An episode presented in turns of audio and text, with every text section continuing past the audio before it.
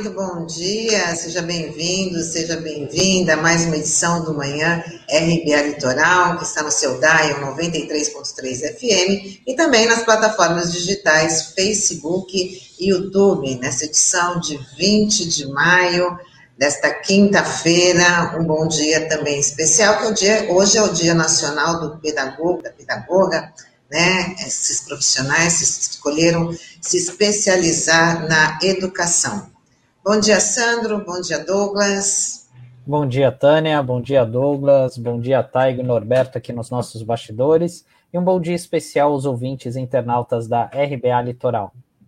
Bom dia, Sandro, Tânia, Taigo, Norberto. Bom dia a você que nos acompanha pela 93.3 FM e você que também nos acompanha pelas plataformas digitais, Facebook e YouTube.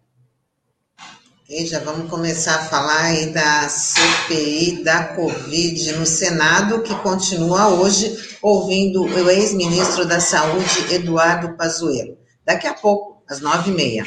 Ontem, o depoimento foi interrompido por conta de uma sessão no plenário e logo após, Pazuello passa mal, chegando a ser atendido pelo senador Otto Alencar. Por isso, a sabatina foi transferida para hoje. Vale ressaltar que no primeiro dia, o general contrariou fatos sobre vacinas, abastecimento de oxigênio, distribuição de cloroquina e outros temas. O depoimento da médica Maíra Pinheiro, conhecida como Capitã Cloroquina, ficou para a próxima terça-feira. É, ontem nós fizemos uma prévia aqui, uma avaliação, até fizemos uma brincadeira que ele ia entrar no modo vaca amarela, né? Porque ele estava coberto por uma liminar do Supremo Tribunal Federal para não incriminar a si próprio. E ele chegou né, com um calhamaço né, na mão, fez um relatório, leu, etc. Mas ele foi ficando à vontade no curso é, dos acontecimentos na CPI, na medida em que ele sentiu é, a possibilidade de mentir descaradamente e sustentar as mentiras durante todo o depoimento. Porque é, todas as evidências dão conta da responsabilidade pessoal do ex-ministro da Saúde e em meio à conexão com responsabilidades pessoais de outros. Aliás, outros que estavam, inclusive, presentes ali, como foi o caso do senador Flávio Bolsonaro. Né? Mas aí eu queria é, chamar atenção para um detalhe. A CPI, Comissão Parlamentar de Inquérito, é, ela tem um caráter investigativo. Né? É um exercício excepcional do, do Poder Legislativo, mas é um poder previsto constitucionalmente e que deve ser exercido quando se faz necessário a investigação de fato determinado por um determinado prazo. E a força maior da CPI, como não poderia deixar de ser, é o seu poder de polícia, que é exercido quando alguém comparece à CPI e mente porque se isso acontecer, desmoraliza a CPI, desmoraliza todo o procedimento, transforma tudo aquilo num circo, numa farsa. A pessoa chega lá, jura que vai dizer a verdade, e isso aí não é apenas um ritual formal, né? é um ritual jurídico que tem consequências jurídicas, inclusive penais, porque a pessoa pode ser presa em flagrante se faltar com a verdade no seu testemunho, porque é nessa condição que ela está lá. O que acontece com o, o, o Pazuello é que ele optou por não ser testemunha. Ele informou que ele já era réu e que ele não ia produzir provas contra ele mesmo, que isso é direito constitucional. Mas ele chegou lá e mentiu descaradamente. A avaliação que a gente faz é que isso aconteceu, isso já é uma consequência de um depoimento anterior do Van Garten, ex-secretário de comunicação da presidência da República, que também mentiu descaradamente, causou uma reação adequada, né? porque se está mentindo na CPI, causa reação daqueles que estão tomando o depoimento. E naquele depoimento do Van Garten, o senador Renan Calheiros pediu a prisão. Pediu a prisão. Disse que o Van Garten iria sair dali preso em flagrante. Inclusive porque ele desdisse o que ele tinha dito numa entrevista para Veja e ficou um clima muito ruim e a própria Veja soltou no mesma hora nas redes a íntegra do depoimento que demonstrava que ele estava mentindo mesmo. Mas aí, naquela oportunidade, o presidente da comissão é, disse que não ia é, prender ninguém, que ele não era carcereiro. Foi essa a expressão dele. A partir daí, houve uma espécie de licença para mentir na CPI. E todo mundo vem fazendo isso. Qual é a consequência a partir desse momento? A consequência é que os, as peças são remetidas para o Ministério Público para que seja examinada é, a eventual é, falta, né, a eventual irregularidade ou o eventual ilícito do depoente. Mas aí é o Ministério Público, num outro momento, que vai fazer isso, e aí se perde o controle disso. Apesar de que a CPI ainda pode estar tá fazendo isso, né, pedir requerimentos é, de quebra de sigilo, parece que vai fazer isso com relação ao próprio Pazuello. O fato é que essas é, figuras que estão comparecendo lá se sentiram encorajadas para mentir impunemente. Esse é o impasse da CPI nesse momento. Se ela consegue é, se manter com uma sucessão de mentiras que tem que ser detidas, porque senão ela perde a própria finalidade dela. Então, isso decorre da postura do, de quem preside a CPI, que é o senador Omar Aziz, durante o depoimento do ex-secretário de comunicação da presidência da República, Van Garten, que mentiu descaradamente, teria de sair preso em flagrante, não foi porque o Omar Aziz disse que não era carcereiro e não ia fazer isso com ninguém. A partir daí, a gente tem episódios como esse de um general que até ontem era fujão, mas se encheu de coragem para mentir sistematicamente, apesar de que é, ele passou mal, né? Resta saber se ele passou mal de felicidade, né? De poder mentir é, descaradamente, como continua mentindo na sessão de hoje, e não acontecer absolutamente nada, pelo menos ali na CPI.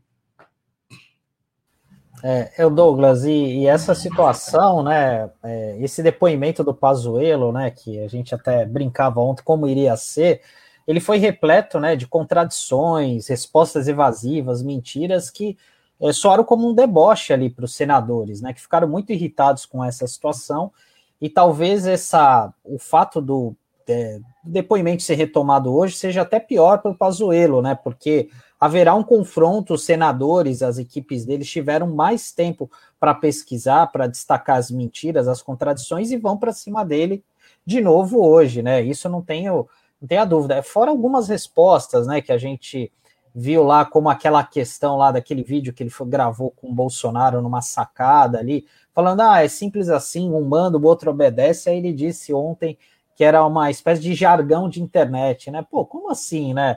Ali você é uma autoridade pública, né? Você tem uma responsabilidade, ainda mais quando isso é disseminado aí nas redes sociais, em TVs, na mídia como um todo, né? Então é, parece que é um, uma questão de faz de conta, né? E a gente não pode aceitar isso, né? É uma, uma situação dessa, né? E o Pazuello, assim, para simplificar, até porque, pelo que a gente viu no noticiário, né? Eu, a equipe do Bolsonaro gostou bastante, a, a, avaliou até como satisfatório né, o desempenho dele é, na CPI ontem. O, o, o Pazuello lembra muito aquela questão dos filmes, né? Quando a gente vê de guerra, que é aquela pessoa que pula na granada, né? Para não para evitar um mal maior que seria respingar isso no Bolsonaro, né? E o, e o Pazuello ele fez isso muito bem ontem para proteger o presidente. É, Sandro, teve uma intervenção do senador Humberto Costa, me parece que foi o ponto alto daquela é, passagem ontem, porque, resumidamente, ele disse o seguinte: é, eu até dizia o senador, né? Entendo a sua posição, né? Entendo sua posição, mas é, é injustificável porque a pessoa que o senhor está aqui é, defendendo com esse seu depoimento, essa pessoa não respeita ninguém, não tem empatia por ninguém e nem pelo senhor. Né? Ele deixou isso explícito ontem, né? Então, você está fazendo uma operação aqui que é, eu acho até que é de altruísmo, porque realmente o que o senhor está fazendo é se expor a essa situação, né? Por alguém que não vai lhe respeitar, como não já não lhe respeitou.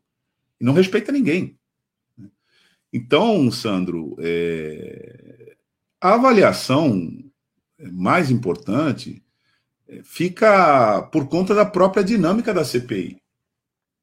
Porque depois desse depoimento do Van Garten, todos estão se sentindo à vontade é, para, vamos dizer assim, peitar a CPI. Essa que é a verdade.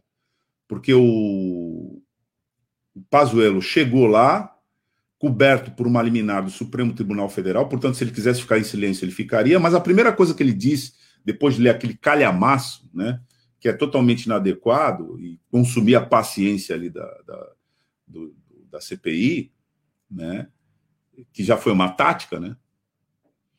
E a primeira coisa que ele fez foi dizer: não vou deixarei de responder a nada. Quero lembrar aqui que o general, né, que já estava na percepção da sociedade brasileira como uma espécie de fujão permanente, né, chegou lá dizendo: vou encarar tudo, não vou vacilar em nada, vou responder tudo. Por quê? porque ele estava, de certa maneira, orientado para mentir mesmo, como vem fazendo. Vamos ver se hoje, é, de, de, de posse né, desses confrontos e tal, isso vai mudar. Eu avalio que não. Acho que a dinâmica é, tende a ser a mesma, já que se adotou o rito de recolher as informações falsas, rematadamente falsas, documentar e remeter para o Ministério Público investigar, salvo os pedidos de quebra de sigilo, porque esses trarão consequências, aí sim, é, documentais e, portanto, probatórias mais graves, né, para a própria CPI e para aqueles que mentiram durante as sessões. E só para complementar essa questão da CPI, teve um outro assunto importante que foi abordado ontem nos noticiários. O vice-presidente da CPI da Covid, o Randolph Rodrigues, apresentou um requerimento para quebra de sigilos telefônico e bancário do general Pazuello. O senador chamou de gravíssima revelação a matéria exibida pela Globo, que mostra que na gestão de Pazuello, militares escolheram sem licitação empresas para reformar prédios antigos no Rio de Janeiro em plena pandemia. É. Na prática, nós estamos tendo uma reconfiguração do Estado brasileiro, já. Mesmo que dentro de uma Constituição que, em, em vários dispositivos, afirme que nós somos um Estado democrático de direito, afirme que o povo brasileiro tem direitos sociais que são garantidos por ela, a Constituição, afirme que é, a missão da República Federativa do Brasil seja em termos de convivência com seus vizinhos aqui na América do Sul, uma missão de paz e cooperação. Mesmo que se afirme tudo isso, o que a gente tem visto é a disposição do Brasil de invadir a Venezuela a mando dos Estados Unidos, é, a supressão de todos os direitos sociais e trabalhistas através das reformas trabalhista, previdenciária e demais, e é, uma espécie de conflito generalizado da União com as outras unidades federativas disputando a política de condução, no caso da pandemia, para que a gente permaneça é, no, no negacionismo. Então, a compra sem licitação né, durante é, a pandemia, feita pelo, pelo Exército, né, não é a, uma prática isolada. A gente sabe que foram é, adquiridos lotes de cloroquina distribuídos pelo país, sem licitação. Né? Quem é que está explicando isso? Agora, reforma de prédio, né, sem licitação pelo Exército, na verdade, é, são práticas que vão mostrando é, negócios e negócios orientados a partir das posições dentro do Estado para favorecer interlocutores, que aí é que está o problema. A sociedade não tem conhecimento. Então, o Exército Brasileiro, né, cuja missão é proteger a nossa sociedade de uma eventual agressão externa, essa é a missão principal das Forças Armadas da União. Guardar as fronteiras e se manter alerta para esse tipo de evento, ele vem sendo rebaixado a uma espécie de polícia interna, como a PM, como as polícias civis, etc. Portanto, atuando contra o seu próprio povo. E as práticas administrativas que se ligam a isso não surpreendem, porque se você rebaixa as Forças Armadas à condição de milícia, surgem operações é, suspeitíssimas como essa, de transações, de reformas em prédios, né, sem licitação. Aqui vale lembrar que corrupção exige corrompidos e corruptores. Então é dentro das Forças Armadas, vê quem corrompe, mas fora das Forças Armadas, vê também quem são os corrompidos e por que, que tem esse interesse em manter esse tipo de negócio sombrio, né, com o nosso dinheiro via Exército Brasileiro. Sim, agora a gente vai falar da passagem da boiada que foi freada, né? Pelo menos uma parte a operação da Polícia Federal contra o ministro do Meio Ambiente começou a partir de uma denúncia da Embaixada dos Estados Unidos no Brasil. Segundo relatou o ministro do, do STF, Alexandre de Moraes, em janeiro de 2020, houve uma comunicação oficial do órgão, que é equivalente ao IBAMA daqui, para o Brasil, e assim começou a apuração. E a embaixada não só forneceu documentos, mas também mandou amostras de madeiras que teriam ido ilegalmente para os Estados Unidos. O ministro do STF ainda fez referência sobre a frase dita por Ricardo Salles naquela reunião de 22 de abril do ano passado: passar a boiada durante a pandemia. E após a operação da Polícia Federal, a oposição já se articula para abrir a CPI do meio ambiente. Agora está todo mundo na expectativa aí para ver se o Ricardo Salles é o próximo a cair, sendo ele um dos mais ligados ao governo, sendo um dos mais queridinhos aí do, do, do Jair Bolsonaro, mas parece que essa investigação está tra trazendo coisas muito graves, como né, tráfico de, de, de influência, né, contrabando, e foi para onde? lá no. E veio da onde a investigação? Começou nos Estados Unidos, né? Mas também parece que o Reino Unido está também investigando, porque a empresa transportadora dessas madeiras, né, que chegaram nos Estados Unidos ilegalmente, né, ela é inglesa, então ela também entrou aí nessa investigação e no fornecimento de documentos para uma melhor apuração.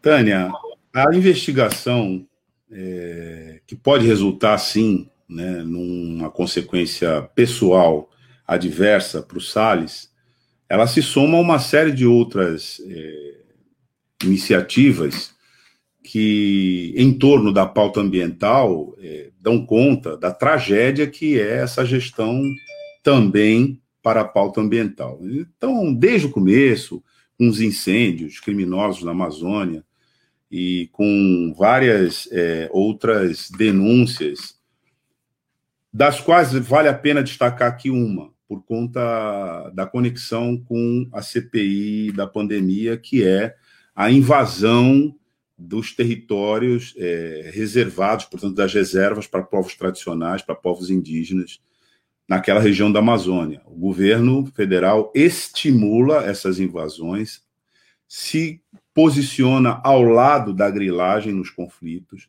É uma tragédia o que está acontecendo, inclusive com os Yanomamis, né, com execuções, e na pauta específica da pandemia, chama-se atenção para o seguinte: comunidades tradicionais têm uma dinâmica de convivência social absolutamente diferente é, de outras partes da sociedade, como a nossa, por exemplo, que é, estimula o individualismo e a cultura é, entre nós é uma cultura do ponto de vista civilizado, ela é bárbara, né?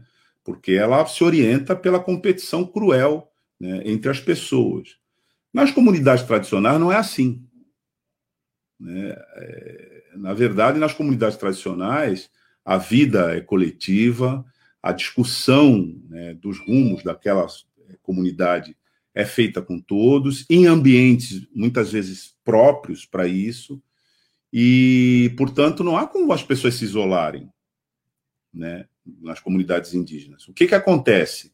A palavra de ordem, né? Fique em casa, faça isolamento social, para uma comunidade tradicional não faz nenhum sentido. Então, o que, que o Estado deveria fazer? Isolar, colocar barreiras, impedir né, que é, pessoas que não sejam dali transitem por ali, permaneçam ali ou invadam, na verdade, aquela região.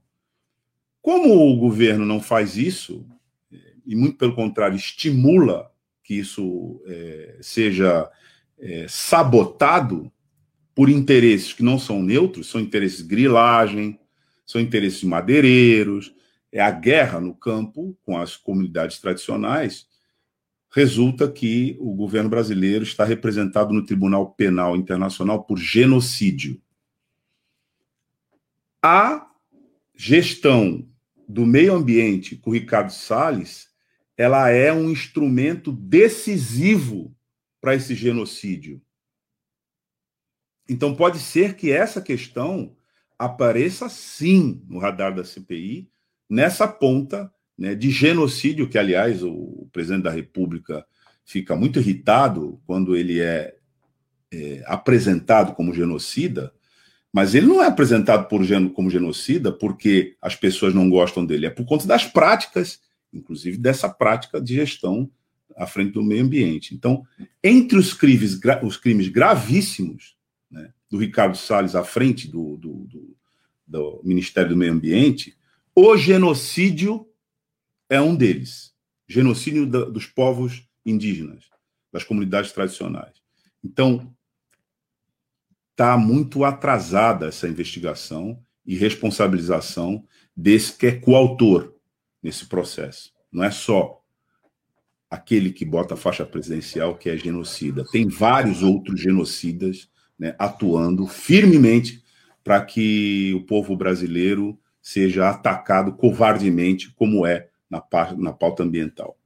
E, e, e só deixar claro também o seguinte, viu, Tânia? Os Estados Unidos é, manobram geopoliticamente de acordo com os seus interesses imediatos. Nesse momento, é isso que eles estão fazendo também. Né? Então, não é que eles sejam os grandes defensores da humanidade, não, muito pelo contrário. Né? Então, também tem que ficar atento nessa movimentação da administração Joe Biden. Bom, hora de a gente falar com o nosso colunista José Marques Carriço, na coluna Políticas Públicas Urbanas. Hoje ele vai trazer um assunto aí sobre a suspensão da, da, da licitação dos navios-bombas, né? Que trouxe tanta discussão aqui, inclusive com a gente no Manhã RBA Litoral. É a discussão do meio ambiente aqui, né? Na nossa porta, né, Tânia? É, bora chamar porta, o né? É, na nossa nosso quintal. É bora chamar o Carriço.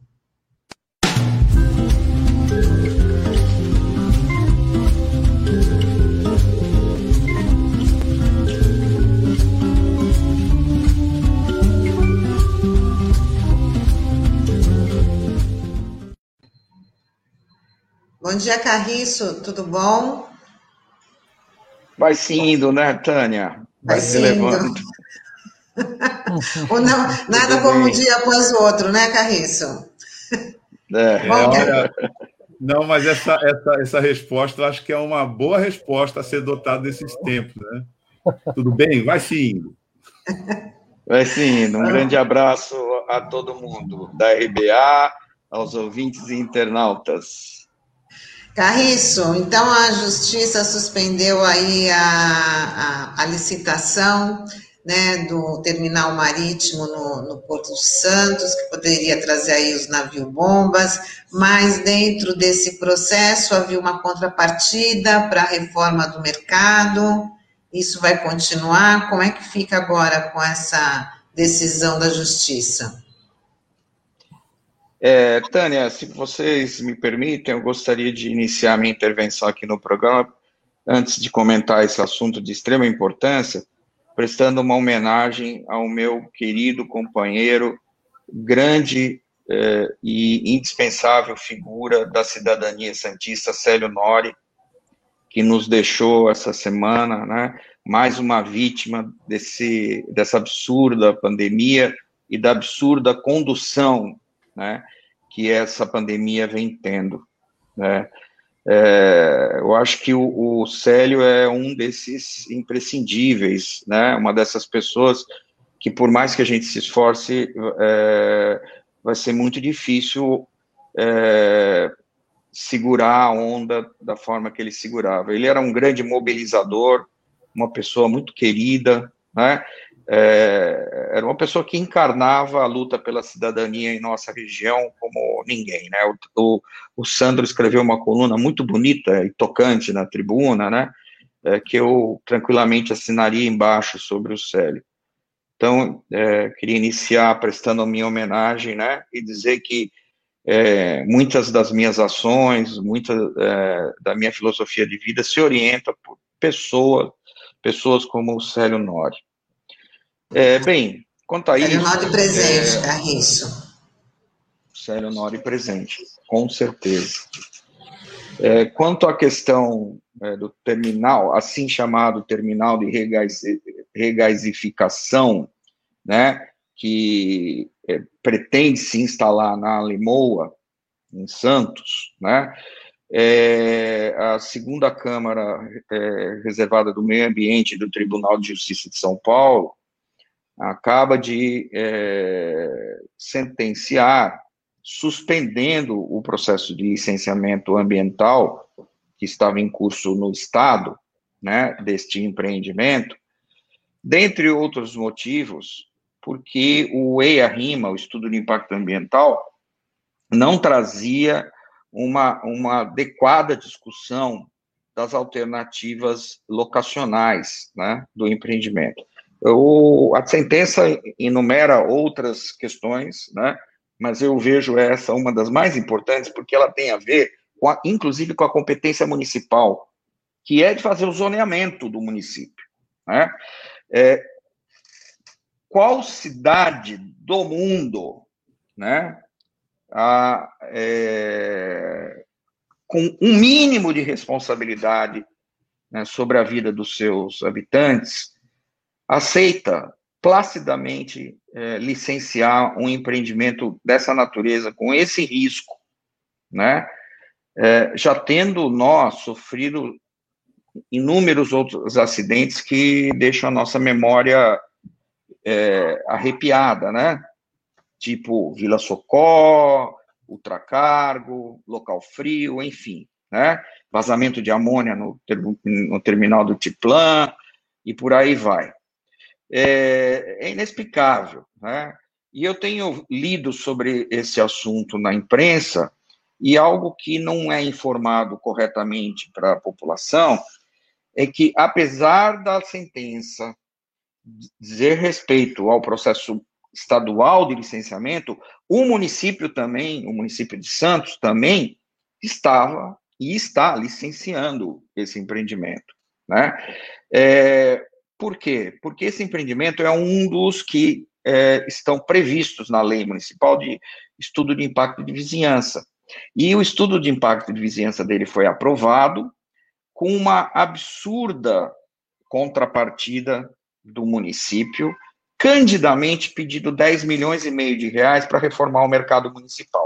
E aí sai uma página inteira do jornal né, é, anunciando a reforma do mercado municipal, que ninguém é contra, muito ao contrário, né, qualquer um é, pode vai apoiar essa iniciativa, que é mais do que urgente, é, apesar de que isso demanda um, pro, um projeto muito bem pensado, inclusive vinculado com a, repo, o repovoamento né, de toda essa região da cidade, e eis que se descobre, mas a matéria não, não informa, que os empreendedores do terminal de regasificação, também conhecido como navio bomba, já depositaram 2 milhões e meio de reais no Fundo de Desenvolvimento Urbano, como parte dessa contrapartida de 10 milhões e meio, né, que será paga em parcelas.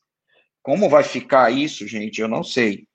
Né, se a justiça barrar de vez esse, esse empreendimento, ou se na discussão locacional do EA-RIMA, né, ou seja, qual local é melhor para implantar isso, for decidido que ele não vai ficar em Santos, né, é, o Fundo de Desenvolvimento Urbano vai devolver o dinheiro, o prefeito vai vir anunciar a suspensão da reforma do Teatro Municipal, e isso, gente, é uma coisa que vem se repetindo, sabe? Está muito vivo na memória da gente o caso do emissário submarino, do Parque do Emissário Submarino, cuja reforma está lá, né, paralisada, está é, tá lá tudo demolido, porque a prefeitura tinha aceito uma contrapartida de um outro empreendimento de alto risco, que é a usina de incineração de resíduos sólidos urbanos na nossa área continental, né? É, é, que também foi objeto de uma ação do Ministério Público e, e teve o seu processo de licenciamento suspenso. E hoje sai no jornal, eu gostaria até que vocês colocassem aí a notícia, algo que aparentemente não tem nada a ver, e mais uma vez o jornal não informa, né? Que a Sabesp anuncia, aliás, eu diria re-anuncia pela décima, milésima vez, né, um projeto que está prometido há mais de uma década, que é a construção de um imenso reservatório de água bruta na área continental de Santos, é, que é do lado, do lado do, da onde se quer instalar essa usina de incineração, para resolver de vez o, o problema de abastecimento crônico né, do Guarujá de abastecimento de água. É, é, é, no lugar de uma pedreira, que vai ser toda impermeabilizada, enfim, e vai é, ca captar águas do Jurubatuba, né, água de alta qualidade para consumo humano, e que vai alimentar a estação de tratamento é, do Jurubatuba, que fica no Guarujá, que vai ser ampliada, inclusive. Eu espero que dessa vez, é aquela história, né? Agora vai, né? Eu espero que dessa vez, porque eu já assisti uma entrevista do superintendente da Sabesp aqui da Baixada, no início de 2019, prometendo que até o final do ano a obra estava iniciada, né? Na TV Tribuna. Nunca mais isso foi cobrado da empresa nem nada, agora eles estão anunciando isso, né? Só que isso fica do lado, gente. Bom, vamos juntar lei com CRE? Se esse reservatório ele não é coberto, como se sabe, né, é, os poluentes de uma possível usina de é, incineração de resíduos poderão se depositar no reservatório e transformar o processo de, de tratamento de água é, em algo impossível ou em algo muito caro e custoso, vão afetar o equilíbrio das contas desse reservatório? Gente, alguém precisa fazer essa pergunta, né, gente? Alguém precisa fazer essa pergunta para a Secretaria de Meio Ambiente do Guarujá, né, que está se fazendo de sonsa, na minha opinião, para a Sabesp, que está se fazendo de sonsa, né, e para a Prefeitura de Santos, que, pelo amor de Deus, né, eu não vou nem usar o adjetivo que merece nessa história toda. Então, assim, a gente vê duas situações muito semelhantes em modus operandi, sabe? É, a, a prática de desconectar os assuntos para que ninguém entenda o que, que uma coisa tem a ver com a outra, né? Que é uma prática ideológica, é uma forma ideológica na concepção marxista do termo, né? Ou seja, uma estratégia para obscurecer o entendimento da sociedade sobre o que realmente ocorre, sobre a realidade. Né? É, e no caso do navio bomba, tem algo ainda mais grave, que é para que serve tudo isso, gente? Né? Que da onde vem esse gás? Né? Gente, esse navio bomba serve para resolver um problema comercial dos Estados Unidos, né? Quer dizer, com um, um gigantesco pré-sal na nossa porta, nós vamos ressuscitar um projeto que é da década de 90, numa época em que se discutia a, a, a necessidade de melhorar as fontes de energia né, das indústrias paulistas, né, que o tal do gasoduto da Bolívia não daria conta, e, e agora que nós temos o pré-sal na nossa parte, nós vamos quebrar o galho dos americanos, né, que precisam de alguma forma escoar o seu gás, né, que diga-se de passagem, é produzido em grande parte com fraturamento de rocha, afetando brutalmente o meio ambiente em várias regiões americanas, né, que aliás é uma é uma questão que vem sendo muito debatida pelos ambientalistas americanos, né? Alô, alô, senhor Biden, grande defensor do meio ambiente, vocês vão exportar o desastre ambiental para nós, né? E o risco de é, acidentes para nós, né? São essas questões que eu gostaria de colocar. É, gente, é impressionante é, a, a importância da pauta do Carriço para a vida, não só a vida é, da cidadania especificamente, né, mas a vida conectada com é, a sua dimensão maior, né, o ambiente. Eu, a gente dava numa nota ainda há pouco, né, a atitude, né, supostamente é, de, de defesa dos interesses do ambiente as investigações dos Estados Unidos, é, que são, a gente não pode deixar nunca de ter isso em perspectiva, que são uma nação imperialista e que tem na base da sua, do seu poder, né, o sofrimento de grande parte da humanidade. Tudo que é tragédia, eles estão metidos. Né? Bombardeio da, de Israel na Palestina, eles estão metidos lá. Né? numa parte importante do desmatamento da Amazônia, na outra gestão, né, foi com a conivência deles, mas agora eles também têm interesses aqui. Na verdade, o golpe de Estado de 2016 foi diretamente dirigido por eles. Os documentos são fartos. E no centro disso, as jazidas pré-sal, que a gente pode até discutir né, o modelo, né, o paradigma de energia que vem da extração de petróleo, e deve discutir, mas o fato é que o Brasil, a sociedade brasileira, tem o direito de discutir isso soberanamente, mas essa, isso foi é, é, impedido. E no porto, no nosso porto, é um, hoje é uma, é uma confluência né, de tragédias anunciadas. Né? É essa a questão, que essa política suicida de implantada à força em 2016 transformou Aqui, a região. O país inteiro é, é, é, é uma dinâmica catastrófica, mas aqui, aqui nós temos um ponto é, relevante de confluência dessa tragédia.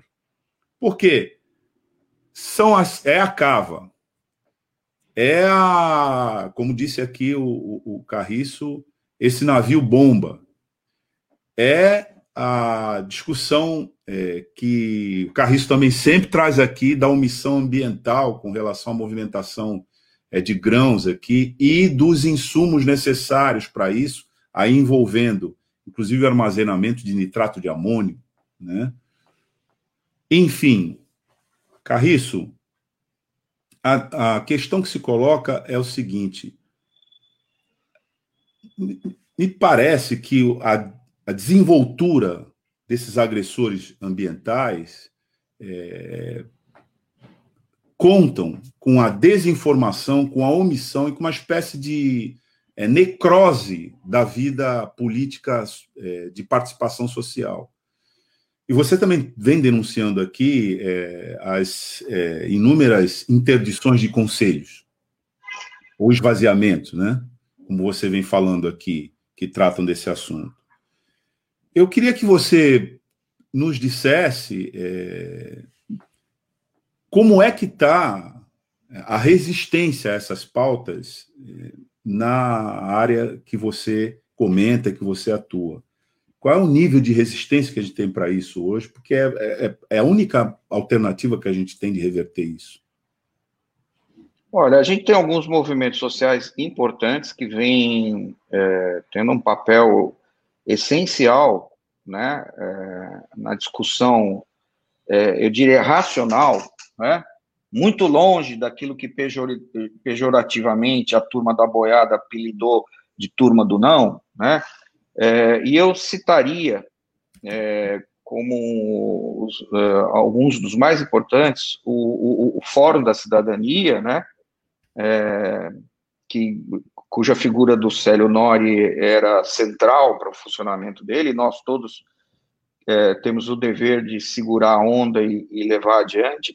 Temos o movimento BR Cidades, né, Brasil Cidades, que é um movimento inicialmente formado por arquitetos, urbanistas, mas também por outros profissionais da área de planejamento urbano, é, do direito, enfim, envolvidos com a, a importância de se resgatar a participação popular na definição da política urbana no Brasil todo, né, que tem uma, um núcleo aqui na Baixada Santista bastante atuante, enfim, nós temos uma série de entidades que se aglutinam né, em torno de um polo que vem resistindo bravamente a essa investida é, é, geopolítica, né, porque é uma investida que é, ela tem contornos é, que extrapolam muito as fronteiras nacionais, né? E como você diz, se concentram aqui na nossa região, né?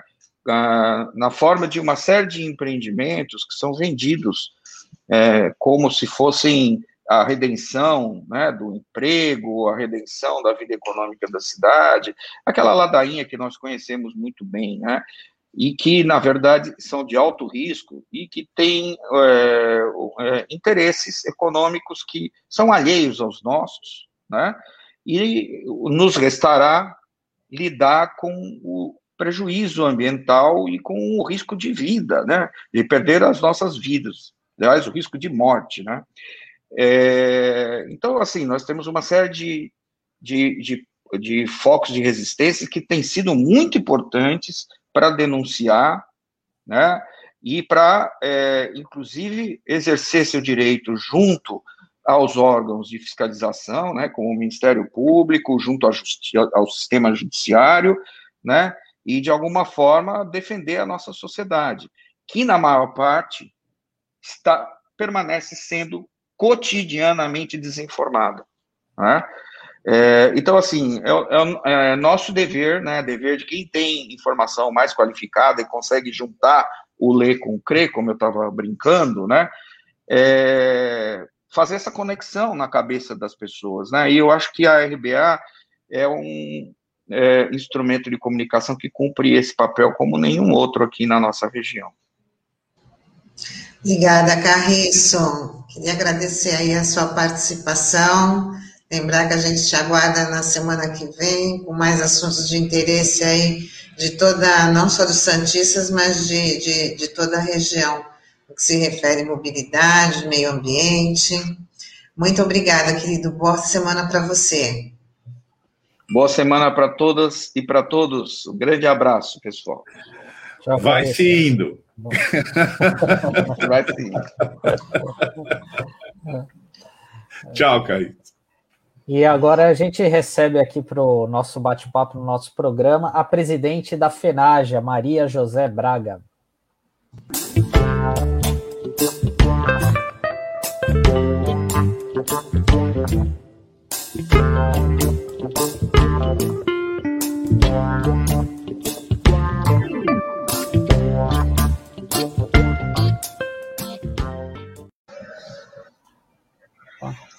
Ela caiu?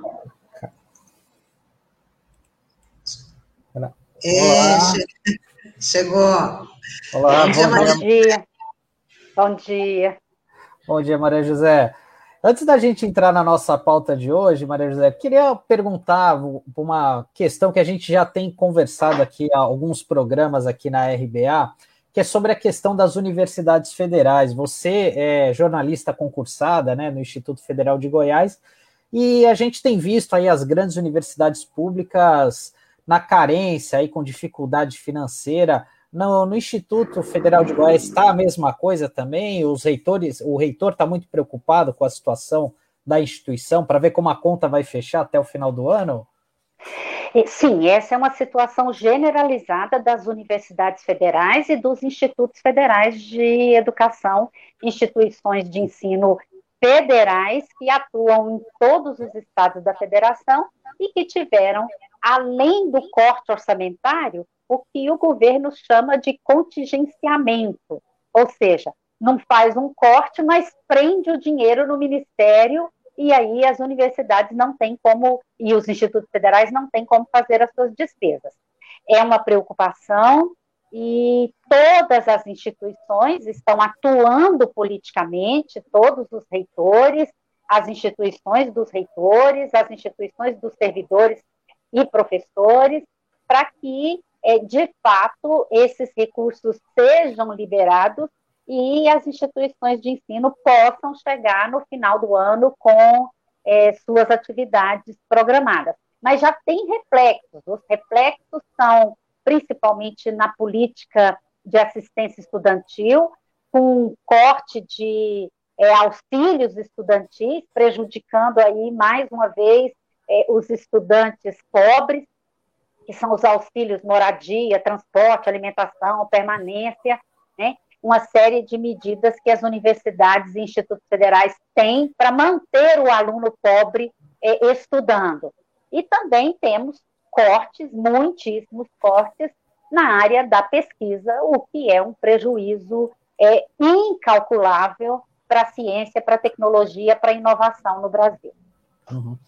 Maria José, um dos pontos aqui que a gente queria abordar com você é sobre a questão da violência contra jornalistas, né? No ano passado, quer dizer, esse ano, né, a, FENAGE fez um levantamento e que aumentou, praticamente dobraram o número de casos é, de violência contra jornalistas no ano passado. Queria saber como você recebeu essa informação, é, se foi algo que te surpreendeu nesse sentido, no, ao final desse levantamento, como é que foi isso para a entidade? Bom, é, na verdade, é, não nos causa surpresa, mas nos causa indignação. É, o aumento da violência contra jornalistas, ele é, começou significativamente em 2019, foram 54% de casos a mais do que em 2018, e em 2020, mais que dobra, 105% de casos a mais do que em 2019. E o levantamento da FENAGE indica claramente a associação é, da explosão da violência contra jornalistas com a atuação do governo federal por meio do presidente da República. Então, nós estamos muitíssimo preocupados e muitíssimo indignados, porque há o que nós caracterizamos como uma institucionalização da violência contra jornalistas por meio da presidência da República. O presidente sozinho em 2020 foi é, responsável por 40% dos ataques, e, além de ser o responsável direto por esse elevadíssimo número de ataques, 175 numericamente, ele ainda, com sua postura, ele incentiva os membros do seu governo e incentiva seus apoiadores também a agredirem jornalistas nas ruas e nas redes. Então, nós temos, de fato, uma situação de quebra é, do, do princípio constitucional da liberdade de imprensa, que é a livre circulação da informação jornalística. Maria José, ainda falando de, desse, desse tema, né, é a questão do número de notas de repúdios, mas a gente também fica incomodado só com notas de repúdio, ninguém ser punido por esse, por esse ataque, por esse desrespeito. Né? E queria também colocar para você sobre a pesquisa que saiu, estou aqui com o jornal da, da unidade do, do, sindicato, falando que o número de jornalistas, o, o alto número de jornalistas que morreu por conta da, da Covid, né? Um grupo que não foi incluído aí no, no, no grupo prioritário do plano de, de, imunização. Também queria que você falasse sobre essa, essa realidade. Bom, primeiramente eu queria dizer que é importante que a categoria dos jornalistas e a sociedade saiba qual é o papel de cada instituição brasileira. É, nós, da Federação Nacional dos Jornalistas e dos sindicatos dos jornalistas, temos o papel da defesa dos direitos dos profissionais e do profissional em si no exercício da sua profissão. Às vezes as pessoas reclamam que nós faltamos muita nota de repúdio e que isso não tem eficácia. Ora, é preciso esclarecer qual é o papel da nota. O papel da nota é, primeiramente, a denúncia pública. É mostrar para o conjunto da sociedade que os profissionais estão sendo agredidos, estão sendo vítimas de violência. E qual é o papel da denúncia pública? O papel da denúncia pública é, além de dar conhecimento para a sociedade, estimular a investigação e, portanto, contribuir para o combate à impunidade. É claro que as instituições não se limitam às notas. Nós, penais e sindicatos, apoiamos os profissionais, mas, obviamente, para nós apoiarmos os profissionais, esse profissional tem que buscar a sua instituição, né, a sua entidade sindical, tem que procurar o sindicato, o sindicato acompanha o jornalista na denúncia formal, que é imprescindível para que haja identificação e punição dos responsáveis. Então, o sindicato vai acompanhar o jornalista na delegacia de polícia para registrar um boletim de ocorrência em caso de é, agressão física. O sindicato vai orientar o jornalista para os casos de agressões verbais, para instauração de é, ações judiciais buscando reparação para os chamados crimes de opinião que atingem o jornalista, né, crime contra a honra, porque as agressões verbais são isso, né, são crimes contra a honra.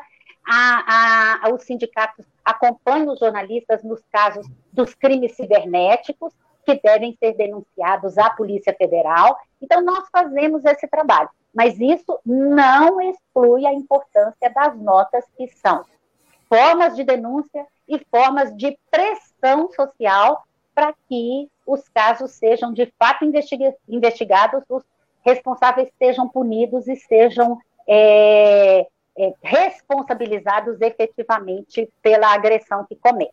Então, é, e quando nós não soltamos nota, as pessoas reclamam. Né? Então, há aí uma, uma, uma falta de compreensão. E aí, o papel da entidade sindical é esse. E aí, nós temos o papel do, do Estado brasileiro, por meio das polícias civis, da Polícia Federal e por meio do Judiciário. Infelizmente, no Brasil, o Judiciário tem sido também é, autor, por meio de juízes de primeira e segunda instância, de atentados à liberdade de imprensa. Então, as pessoas precisam saber o que, que é cada caso, precisam de cobrar dos responsáveis por sua responsabilidade. E aí a gente volta a dizer que a instituição é, sindical tem um papel, o judiciário tem papel, o Estado brasileiro tem papel também na, na, na, na investigação, no caso Polícia Civil, Polícia Federal, e todos precisam ser cobrados, e não apenas a entidade sindical, que na verdade é a parte mais fraca desse processo, apesar da gente estar atuando permanentemente em defesa dos profissionais. É, Maria... Oi, não, pode, pode continuar, desculpa. É, é, são duas, ela fez duas questões complexas em uma só. Sim. Não, aí, é, eu vou até ler, Maria José, é assim, porque tá no, tô, tá no, eu estou com o um jornal aqui, é uma pesquisa da FENAGE que mostra que o Brasil é recordista mundial na lista de jornalistas mortos pela Covid-19. O sindicato pede a inclusão da categoria entre, entre os grupos, grupos prioritários aí no plano de, nacional de, de imunização contra a Covid. Né? Então é um, uma realidade aí muito triste, né? Porque é uma categoria muito exposta. Sim, é, é esse o trabalho que a FENAGE e os sindicatos têm feito é, nos últimos meses para convencer a sociedade de que reivindicar que os jornalistas sejam incluídos no grupo prioritário não significa privilégio, mas significa realmente a, a organização dessa fila de vacinas, já que infelizmente não temos vacinas para todos e todas, né? e porque está caracterizada a exposição ao risco dos profissionais jornalistas que estão na linha de frente. Então, o jornalismo foi considerado como atividade essencial desde o início da pandemia. E nós, entidades sindicais, concordamos com isso, porque nós concordamos que, é, desempenhando o seu papel fundamental de levar, de levar informação é, necessária para a população, era preciso, sim, que a categoria continuasse o seu trabalho. Mas, obviamente, desde o início, nós pedimos medidas de segurança e pedimos também medidas trabalhistas para garantir efetivamente o exercício da profissão. Penais e sindicatos atuaram em duas frentes desde março de 2020. A frente trabalhista, fazendo as negociações com as empresas, tentando impedir o que o governo permitiu, que era redução de salário com redução de carga horária. O nosso argumento era de que o jornalista e a jornalista estavam trabalhando mais, como é que ia reduzir carga horária, né? Então, é, nos locais onde houve redução salarial, pressupondo a, a redução da carga horária, a gente pede que os profissionais, de fato, denunciem, porque a gente acredita que não houve redução da carga horária, já que estamos todos e todas trabalhando muitíssimo mais. Né? Nós fizemos aí o trabalho de é, acompanhamento das demissões. Infelizmente, tivemos muitas demissões ainda no auge né, da pandemia. E a gente também atuou nessa linha de frente de buscar garantir a saúde física e mental do trabalhador jornalista e da trabalhadora jornalista. Nesse sentido, desde lá, março de 2020, nós orientamos os sindicatos a pedirem medidas protetivas para as empresas empregadoras, entre essas medidas, o trabalho em domicílio sempre que possível, né, o afastamento ou colocação em trabalho em domicílio dos grupos de risco, dos jornalistas e das jornalistas que integram os grupos de risco, as medidas sanitárias necessárias nas redações, como distanciamento dos postos de trabalho, higienização de equipamentos, oferta de máscara de proteção facial, álcool em gel, ou seja, todas as medidas preconizadas pelas autoridades sanitárias, nós pedimos que as empresas adotassem imediatamente. E passamos também a reivindicar que os jornalistas integrassem os grupos prioritários em razão dos próprios números que a FENAGE colheu. Essa pesquisa é que você cita, esse levantamento, até março desse, desse ano, a gente tinha é, é, 169 jornalistas vítimas fatais da Covid. Esse número já aumentou, a gente ainda não fez a divulgação até maio, mas a gente já ultrapassou a, a casa de 200 jornalistas falecidos, é, vítimas da Covid-19, e temos um incontável número de jornalistas que é, se contaminaram. Isso comprova que, de fato, é, nós estávamos corretos ao apontar o risco né, lá atrás e continuar apontando o risco e reivindicando que os jornalistas integrem o grupo prioritário. O estado da Bahia teve uma vitória importante essa semana. O, o comitê interpartite lá reconheceu a importância do trabalho do jornalista e o risco do jornalista, determinou que os jornalistas sejam incluídos é, no grupo prioritário para vacinação imediata, mas infelizmente ontem nós ficamos sabendo de uma ação do Ministério Público contra essa decisão do, do comitê. E ainda não entendemos por quê, é, hoje o Sindicato da Bahia vai procurar uma interlocução com o Ministério Público para garantir efetivamente que os jornalistas passem a ser vacinados. É, Maria José, eu gostaria de saber se a FENAGE ela possui algum censo para ter uma noção de quantos jornalistas é, nós somos aqui no país, ou se há algo é, pensado nesse sentido. E uma outra questão também é que uma bandeira histórica aí da FENAGE, dos sindicatos, é a questão do diploma para jornalista, que isso é, acabou caindo por terra com aquela decisão do STF, salvo engano, de 2009. É, existe alguma interlocução hoje com o Congresso Nacional para viabilizar a obrigatoriedade da volta do diploma para quem quer exercer o jornalismo?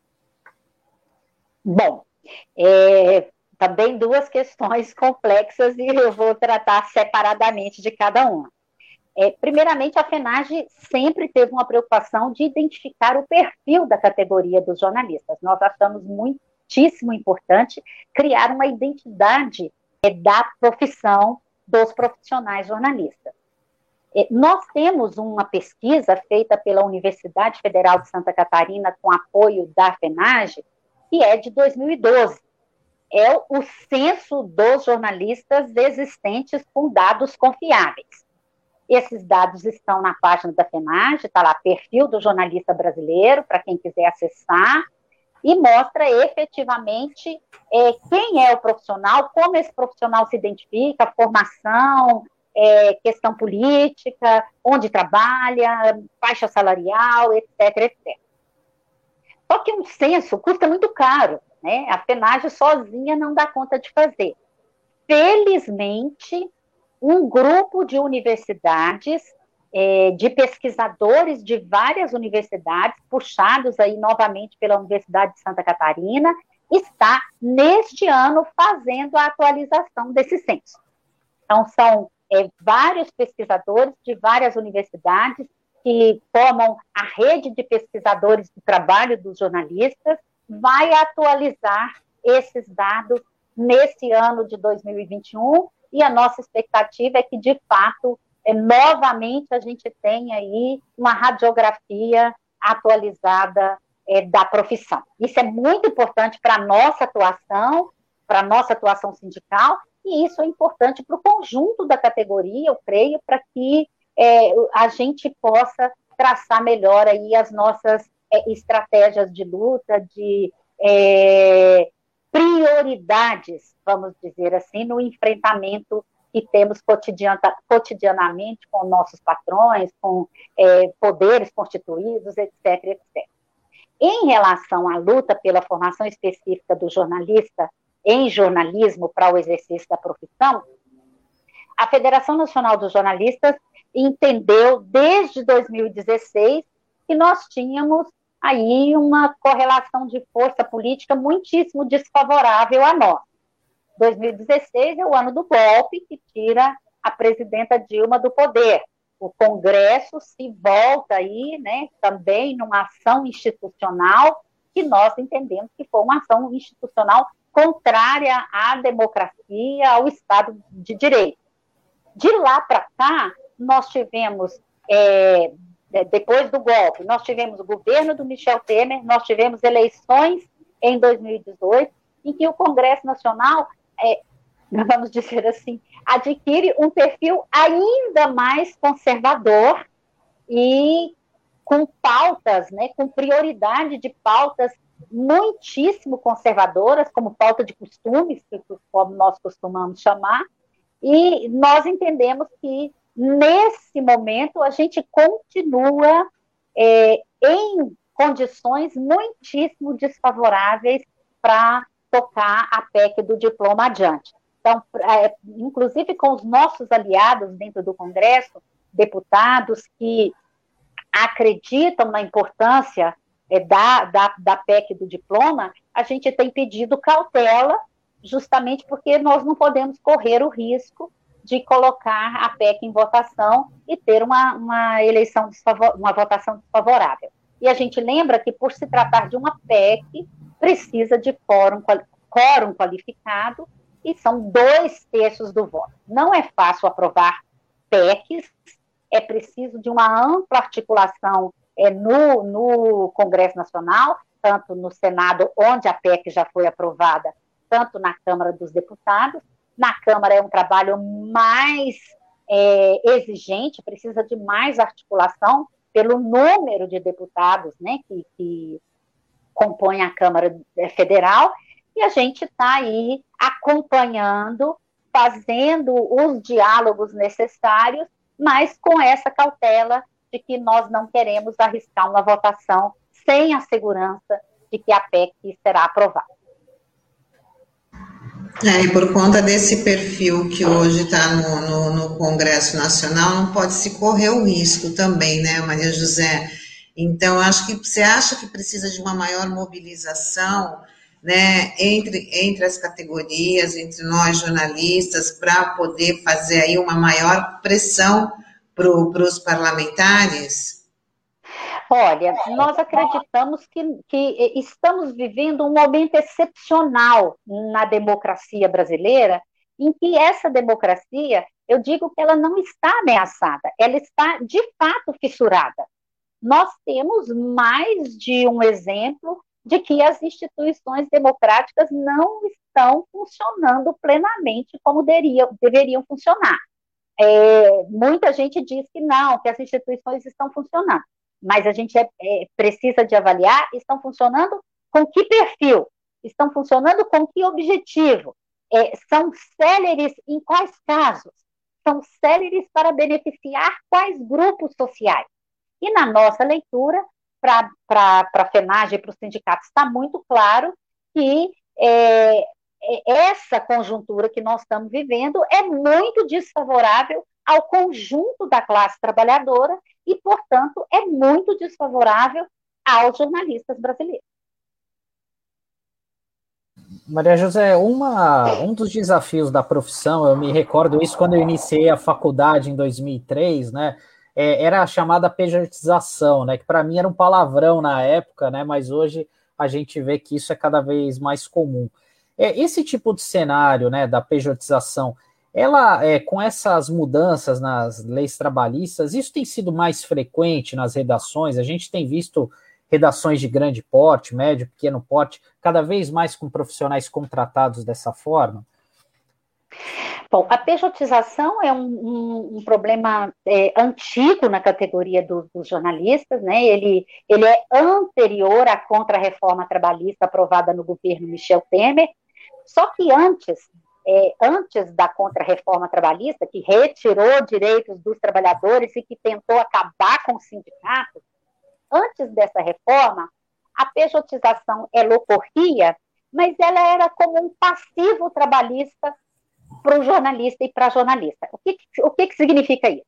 O jornalista era contratado como PJ, né, perdia aí os seus direitos como trabalhador, mas em algum momento, quando esse jornalista considerasse o momento apropriado, normalmente depois da, da quebra desse contrato de PJ, o jornalista ia para a justiça e recebia todos os seus direitos acumulados ali ao longo do, dos anos em que ele foi contratado como PJ. Com a contra-reforma trabalhista, que é, legalizou a pejotização, né, é, esse, esse cenário, é claro que ficou pior. Eu não sei se aumentou o número de PJs ou não, a gente não tem esse dado, mas certamente prejudicou o trabalhador, porque agora ele não pode mais recorrer à justiça do trabalho para ter os seus direitos garantidos, seja que, em que momento for, porque agora está legalizada a pejotização. Uhum. Mas, é, eu queria até que você falasse sobre a questão da jornalista, né? A questão de denúncia, de assédio. Recentemente a gente teve aí o caso da Patrícia, Patrícia de Campos Melo, da Folha, que ganhou aí na, na justiça, né? A, a indenização, porque ela foi uma vítima de, de ataque. Eu queria que você falasse sobre, sobre esse cenário da jornalista hoje em dia, Maria José? Bom, a jornalista, ela tem sido vítima de violência, assim como os jornalistas. O relatório da FENAGE aponta que os jornalistas continuam sendo maioria das vítimas de agressões. Mas há, sim, um grande crescimento é, das agressões contra as mulheres jornalistas, e aí principalmente das agressões verbais cometidas nos meios virtuais. Isso é um fenômeno das redes sociais, as pessoas acham que podem utilizar as redes sociais para é, fazer os seus é, xingamentos, como se isso não tivesse uma importância, não tivesse consequências, e aumentou bastante é, em relação às mulheres jornalistas. As agressões às mulheres jornalistas têm outra característica, que é a característica de serem sexistas. Geralmente, quando se ataca a mulher jornalista, não se ataca é, do ponto de vista profissional, se ataca do ponto de vista pessoal, com é, críticas misóginas, críticas machistas é, e altamente sexistas, como foi o caso é, da agressão verbal da, contra Patrícia Campos Melo, feita pelo presidente Jair Bolsonaro, né, que faz uma insinuação de, de caráter é, sexual na agressão que, que faz. Então, isso é, é muitíssimo preocupante, porque mostra, evidencia a, a prevalência, vamos dizer assim, de relações machistas na sociedade brasileira, que nós, mulheres, mais do que, mais do que os homens, é, sabem que existem, a gente sente isso no cotidiano, né, o, o machismo e a misoginia, e isso vem para o jornalismo de forma muitíssimo preocupante, mas estamos denunciando e as mulheres jornalistas estão aí na linha de frente da denúncia, elas estão, de fato, é, tendo a postura de buscar a reparação, né, que isso é muito importante. Maria José, eu tenho uma última questão aqui da minha parte. Queria que você falasse um pouco a respeito da, é, do desmonte da comunicação pública, né? Que a gente tem visto aí que o governo federal pretende vender a EBC, né? Que é a Empresa Brasil de Comunicação. E como é que você tem visto isso, né? Esse desmonte né, da comunicação pública e até mesmo a utilização dessa, desse importante instrumento né, da sociedade é, servindo a interesses de governos antidemocráticos? A Federação Nacional dos Jornalistas integra a frente em defesa da EBC e da comunicação pública. A gente está em permanente diálogo com muitas ações, com campanhas. É, infelizmente, a gente não tem recursos para fazer essas campanhas massivamente nos meios de comunicação é, eletrônicos, mas a gente está fazendo campanhas na rede o tempo todo, estamos atuando junto a parlamentares, porque, no nosso entendimento, há uma é, é, tentativa bastante, bastante forte por parte desse governo de extinguir a EBC. Não interessa se vendendo ou simplesmente extinguindo. Né? Então, há uma preocupação muito grande e a gente entende que é, esse desmonte da comunicação pública, ou, ou do, do, do, da, da EBC como parte do sistema público de comunicação, é mais uma, uma medida do governo para cercear a livre circulação da informação jornalística e de bens é, culturais no Brasil. Então, não somos, não somos só nós jornalistas que estamos sendo atacados né, no Brasil. No, é, são os jornalistas, são os artistas, são os intelectuais, como a gente falou no início, as universidades, as instituições públicas de ensino. Então, há, há uma, uma estratégia traçada de governo para, de fato, é, minar a, o pensamento crítico e as instituições democráticas. Então, isso tudo faz parte desse amplo processo e uma empresa pública de comunicação que é, vinha se consolidando, vinha se transformando num espaço efetivo de é, produção jornalística independente, sem absolutamente é, nenhum tipo de filtro, nem governamental e muito menos comercial, que é um filtro bastante importante, né? Que a gente sabe é, que existe na comunicação. Essa empresa vinha se consolidando e quando a gente tem é, o golpe de 2016, ela começa a ser desmontada. Né? É, é, é, eu gosto de lembrar que a primeira medida do golpista Michel Temer, como presidente, foi acabar com o conselho curador da EBC. Isso não é gratuito, isso não é por acaso. Né? Foi a primeira medida dele. Tá? Então, ali começa o desmonte da EBC, com a extinção do conselho curador, que era o conselho formado por representantes da sociedade, dos trabalhadores, para é, discutir e definir né, o, a programação da IBC, sua linha, etc, etc. Então, isso começa ali e se agrava no governo é, do Jair Bolsonaro, com a fusão da NBR com a RBC, com a, com a, EBC, com a TV Brasil, desculpa. A NBR era a, a empresa governamental encarregada de registrar e distribuir né, as informações sobre os atos governamentais, isso é importante, a gente considera, continua considerando importante, mas a TV Brasil era uma TV pública voltada para a produção de é, conteúdo jornalístico, cultural e de entretenimento a serviço da sociedade brasileira. Há essa fusão e, efetivamente, a TV Brasil passa a ser controlada, controlada pelo governo federal com várias medidas de Nossa, a Maria, Maria José caiu.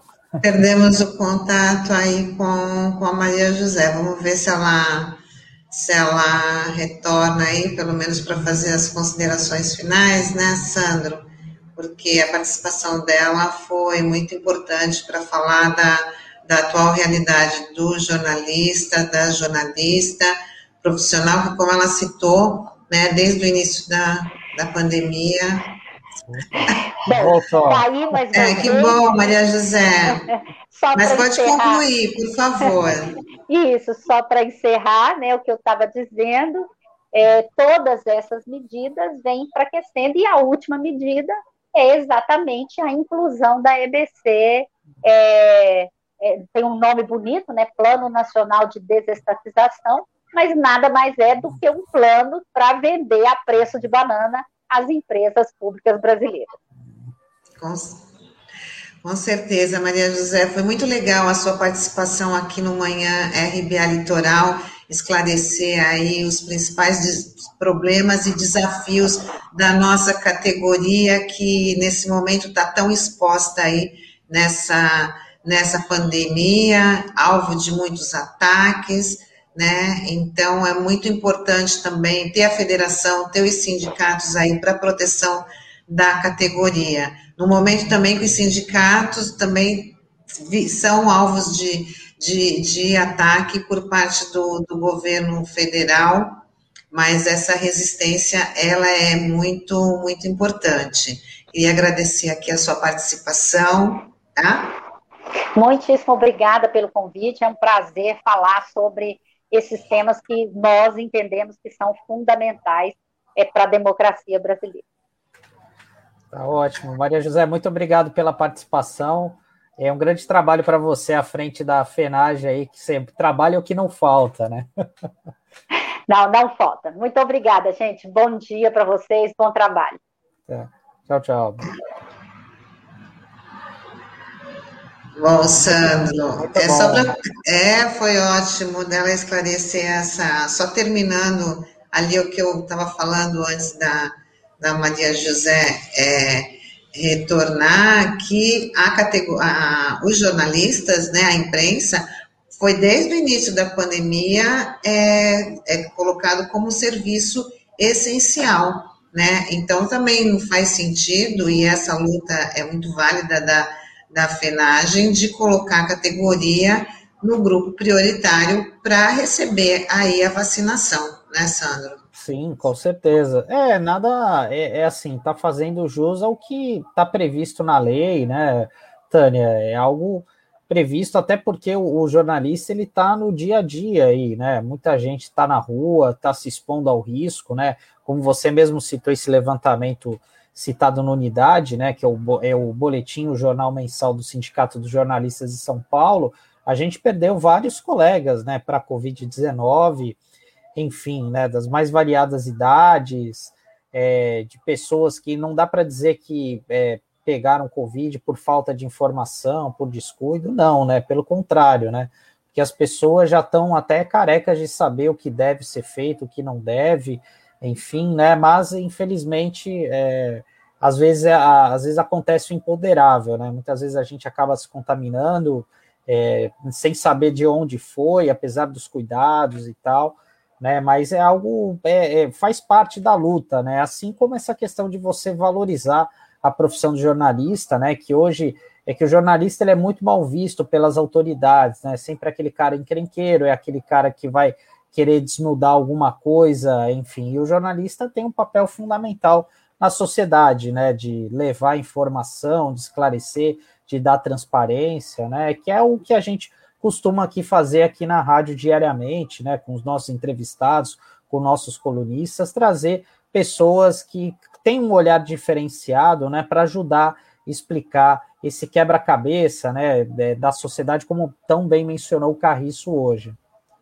Exatamente, Sandro. Se o profissional da saúde ele é essencial né, nessa, nesse momento né, da, da pandemia, o profissional da imprensa também. Ele se torna, porque é ele que, que vai informar tudo que está que tá acontecendo em, em, relação a essa, essa crise sanitária. Não só isso, tem outros fatos também, mas como as atenções agora são voltadas mais para para a pandemia, então toda a informação é de responsabilidade do jornalista que está ali cobrindo, que está ali se expondo. Então, essa, essa campanha é muito válida, né? Que ele tem que entrar aí na, na no grupo de, de prioritário para se imunizar, para se proteger.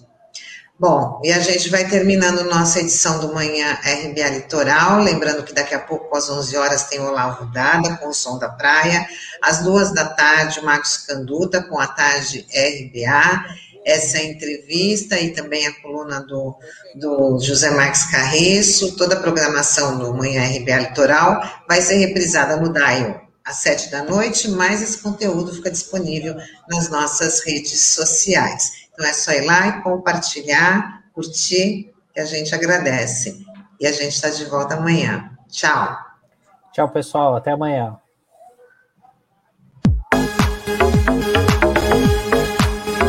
A Rádio Brasil Atual Litoral é uma realização da Fundação Setaporte, apoio cultural do Sindicato Setaporte.